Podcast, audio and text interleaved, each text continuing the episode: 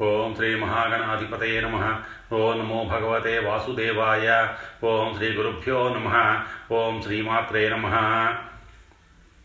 శ్రీదేవి భాగవతం పదమూడవ భాగం. గంగా శంతను వృత్తాంతం. ఇక్ష్వాకు వంశంలో మహాభిషుడు అనే చక్రవర్తి ఉండేవాడు. ధర్మశీలుడు సత్యసంధుడు వెయ్యి అశ్వమేధాలు వంద వాజపేయాలు చేశాడు. ఇంద్రుణ్ణి సంతోషపెట్టాడు. స్వర్గంలో నివాసం పొందాడు. ఒక రోజున ఈ మహాభిషుడు బ్రహ్మదేవుడు కొలువుకి సత్యలోకం వెళ్ళాడు. ప్రజాపతిని సేవించుకోవడం కోసం దేవతలందరూ వచ్చారు. మహానది గంగాదేవి కూడా వచ్చింది. ఆ సంబ సంరం ఆ సంరంభంలో గాలి తాకిడికి ఆవిడ పైట జారింది. గమనించినట్టు లేదు.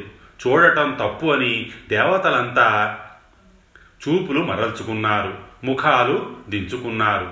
మహాభిషుడు మాత్రం నిస్సంకోచంగా తదేక దీక్షగా చూస్తూ నిలబడ్డాడు.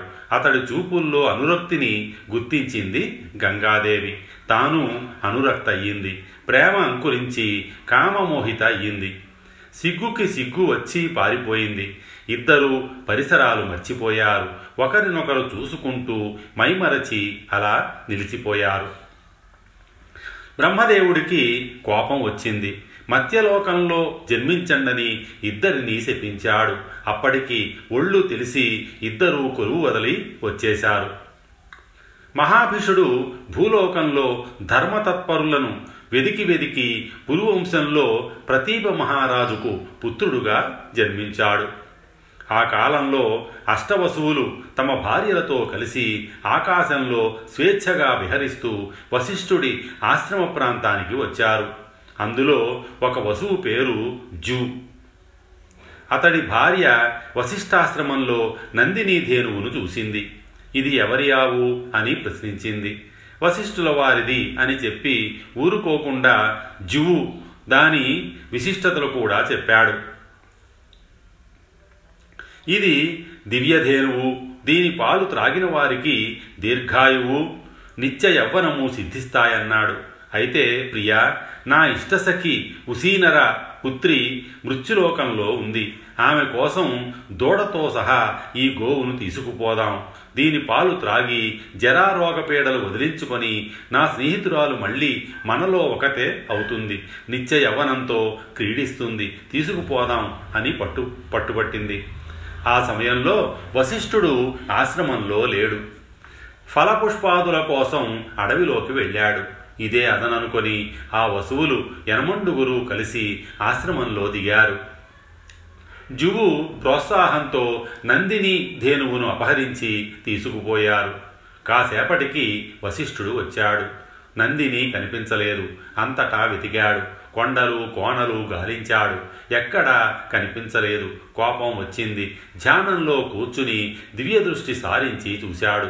విషయం తెలిసింది. యనమండుగురిని భూలోకంలో మానవులుగా జన్మించమని శపించాడు. ఈ దుర్వార్త వసువులకు చేరింది. ఆగమేఘాల మీద వచ్చి వశిష్ఠుల వారి కాళ్ళు పట్టుకున్నారు. పొరపాటు చేశాం క్షమించమని బతిమిలాడుకున్నారు. బ్రహ్మర్షి శాంతించాడు శాప తీవ్రత తగ్గించాడు. ఏడాదికి ఒకరు చొప్పున శాప విముక్తి పొందుతారు. అపహరణలో ప్రధాన పాత్ర జూది కనుక అతడు మాత్రం దీర్ఘకాలం మానవ శరీరంలో ఉండక తప్పదు పొండి అన్నాడు. अनुसंवत्सरं सर्वे शैपमोक्षमवाप्स्यथ येनेयं विहृता धेनुरन् धेनुर्नन्दिनी मम वत्सला। तस्मात् जौर्मानुषे देहे दीर्घकालं वसिष्यति। మానవ గర్భంలో జన్మించడము సంవత్సరం పాడు నివసించడము ఎలాగరా భగవంతుడా అని బాధపడుతూ తిరిగి వెడుతున్న అష్టవసువులకు బ్రహ్మలోకం నుంచి భూలోకానికి వస్తున్న గంగాదేవి కనిపించింది. అందరూ ఆవిడను శరణు వేడారు. అమృతం తినే దేవతలం మానవ గర్భవాసం ఎలా చేయగలం? అంచేత తల్లి దయచేసి నువ్వు మానవ రూపం ధరించి మమ్మల్ని ఉద్ధరించు. రాజర్షి శంతనుడికి భార్యవై పన్నెండు నెలలు మోసి మమ్మల్ని ప్రసవించి పుట్టినవాణ్ణి పుట్టినట్టు నీ పవిత్ర జలాల్లో కలిపేయి. ఇలాగైతే నీ శాపంతో మా శాపానికి అనుకూలించి మాకు ముక్తి ప్రసాదించిన దానవు అవుతావు. అంగీకరించు నదీమ తల్లి అని అభ్యర్థించారు. గంగమ్మ సరే అంది. వసువులు సంతృప్తి చెంది తమ లోకానికి వెళ్ళిపోయారు. ప్రతీప మహారాజుకు సంతానం లేదు. పుత్రార్థి అయి గంగా తీరాన సూర్యోపాసనకు కూర్చున్నాడు. తీవ్రంగా తపస్సు చేస్తున్నాడు. ఒకనాడు హఠాత్తుగా ఆ నీటి నుంచి ఒక సుందరాంగి లేచి వచ్చి ప్రతీపుడి కుడితొడపై కూర్చుంది. కళ్ళు తెరచి చూశాడు. రూప యౌవనశాలిని శుభాంగి ఎవరివి నువ్వు?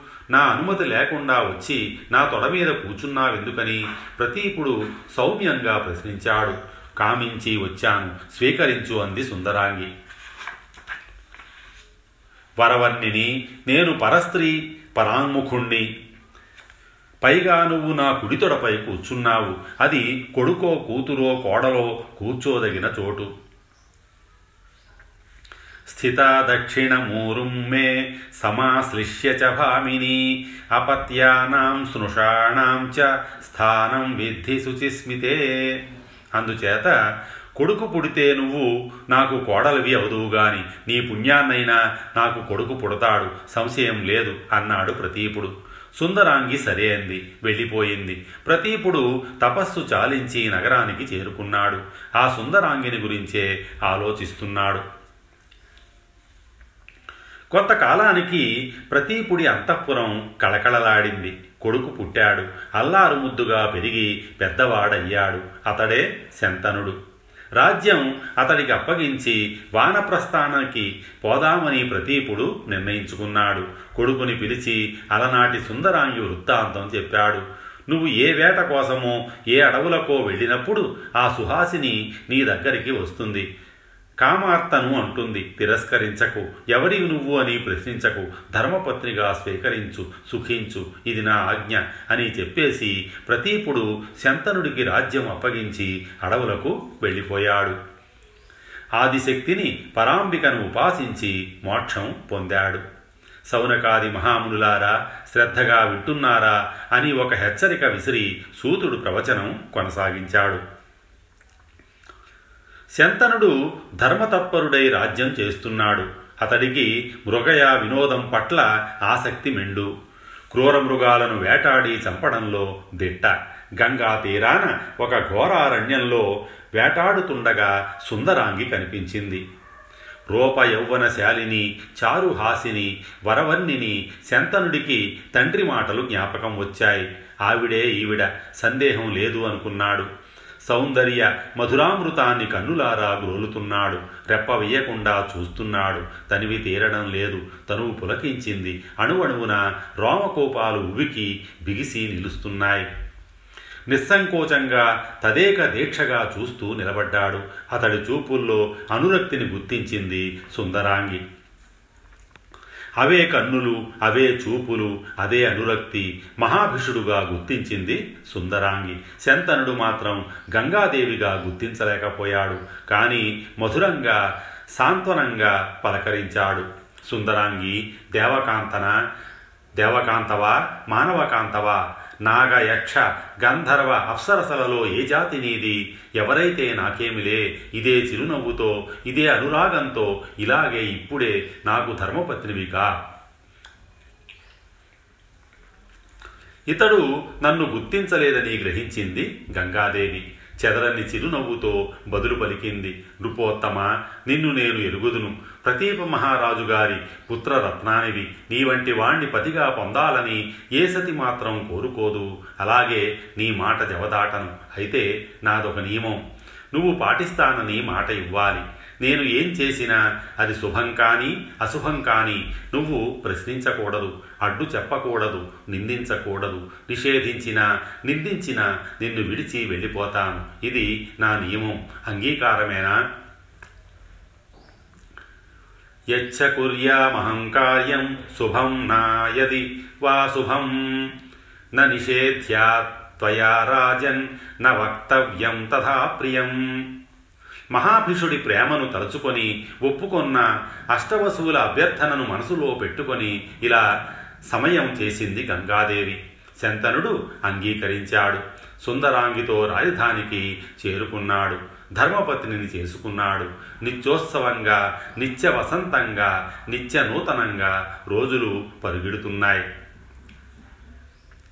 అతడి అంతరంగాన్ని గుర్తించి అలరిస్తోంది గంగాదేవి. శచి పురంధరుల్లా లక్ష్మీనారాయణుల్లా క్రీడిస్తున్నారు. సంవత్సరాలు అజలేకుండా దొర్లిపోతున్నాయి గంగాదేవికి నెల మసలింది. పుత్రుణ్ణి ప్రసవించింది. నెత్తురు గుడ్డును పొత్తిగుడ్డలతో తీసుకువెళ్ళి నిర్దాక్షిణ్యంగా నదిలో వదిలేసింది. రెండు మూడు నాలుగు ఏడుగురిని అంతే చేసింది. మనసులోనే బాధపడ్డాడు తప్ప శంతనుడు కిమ్మనలేదు. ఎనిమిదవసారి గర్భవతి అయ్యింది రాజు ఆలోచనలో పడ్డాడు. నా వంశం నిలబడుతుందా? ఏడుగురిని గంగపాలు చేసింది. ఇది ఎనిమిదవ గర్భం. వారించకపోతే ఈ పుట్టబోయేవాణ్ణి అంతే చేస్తుందేమో? వారిస్తే విడిచి వెళ్ళిపోతుంది. ఏం చెయ్యను? తొమ్మిదవ గర్భం వస్తుందో రాదో? వస్తే మాత్రం ఈ పాపాత్మురాలు నిలవనిస్తుందని బిడ్డను బ్రతకనిస్తుందని హామీ ఏమిటి? ఎలాగైనా సరే వంశం నిలబెట్టుకోవాలి ఇప్పుడే ప్రయత్నించాలి బిడ్డ పుట్టగానే అడ్డుపడాలి గంగలో కలపనివ్వకూడదు అని శంతనుడు ఒక నిర్ణయానికి వచ్చాడు. ఎనిమిదవ శిశువుగా జువు అష్టమ వసువు జన్మించాడు. ఇతడు దీర్ఘకాలం మానవుడుగా ఉండిపోవాలని వశిష్ఠుడి శాపం.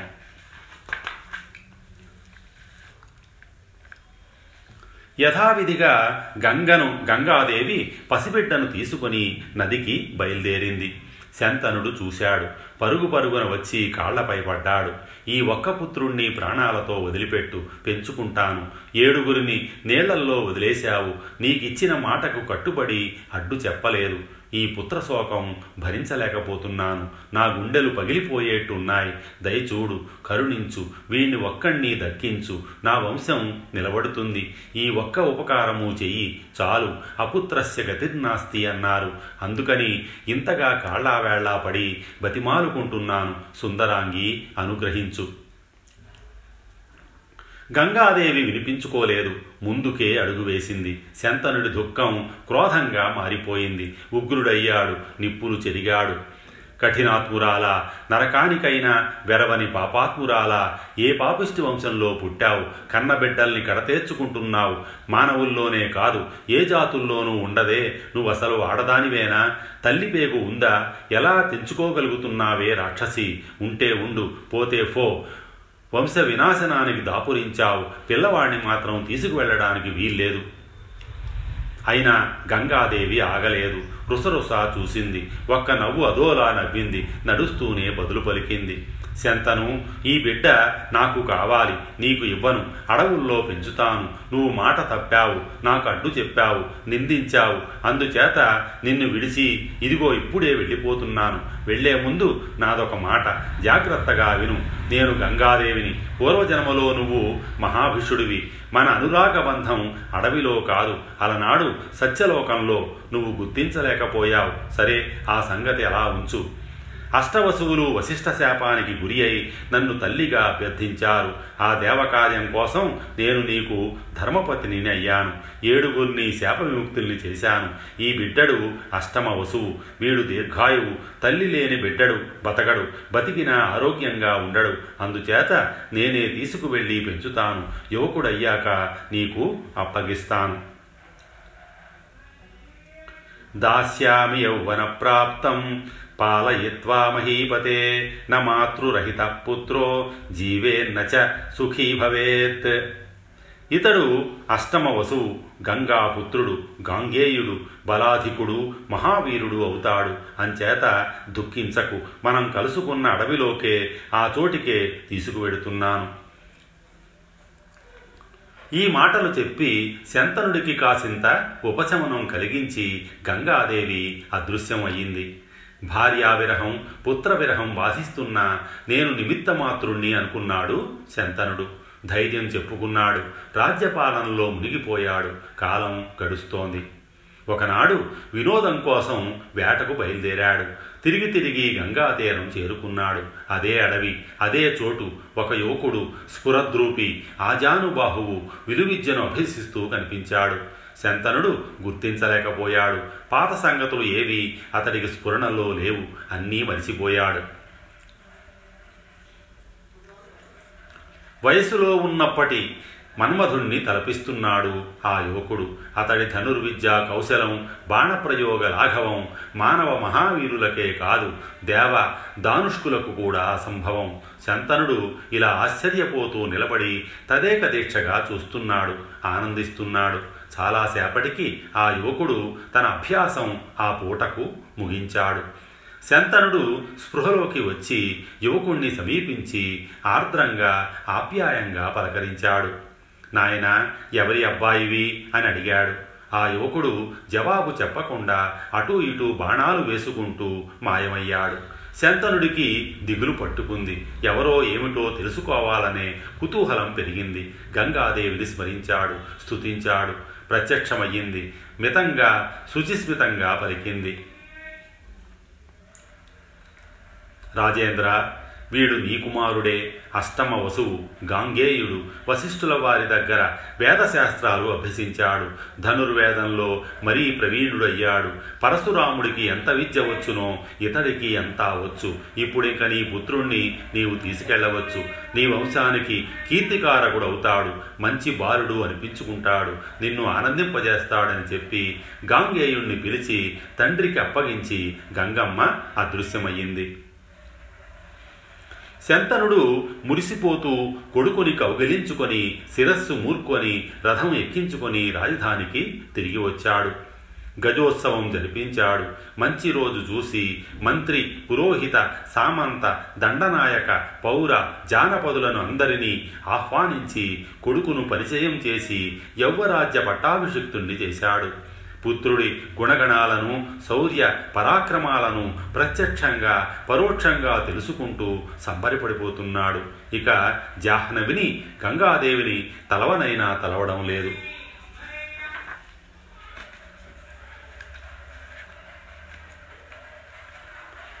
సౌనకాది మహామునులారా గాంగేయుడు జననం విన్నారు కదా. ఇంక మహారాజు శంతనుడు దాసపుత్రి మత్స్యగంధిని ఎప్పుడు వివాహం చేసుకున్నాడు? ఎలా చేసుకున్నాడు? ఈ సందేహాలకు సమాధానం మిగిలిపోయింది. చెప్పేస్తాను వినేయండి. స్వస్తి శ్రీ ఉమామహేశ్వర పరబ్రహ్మార్పణమస్తు.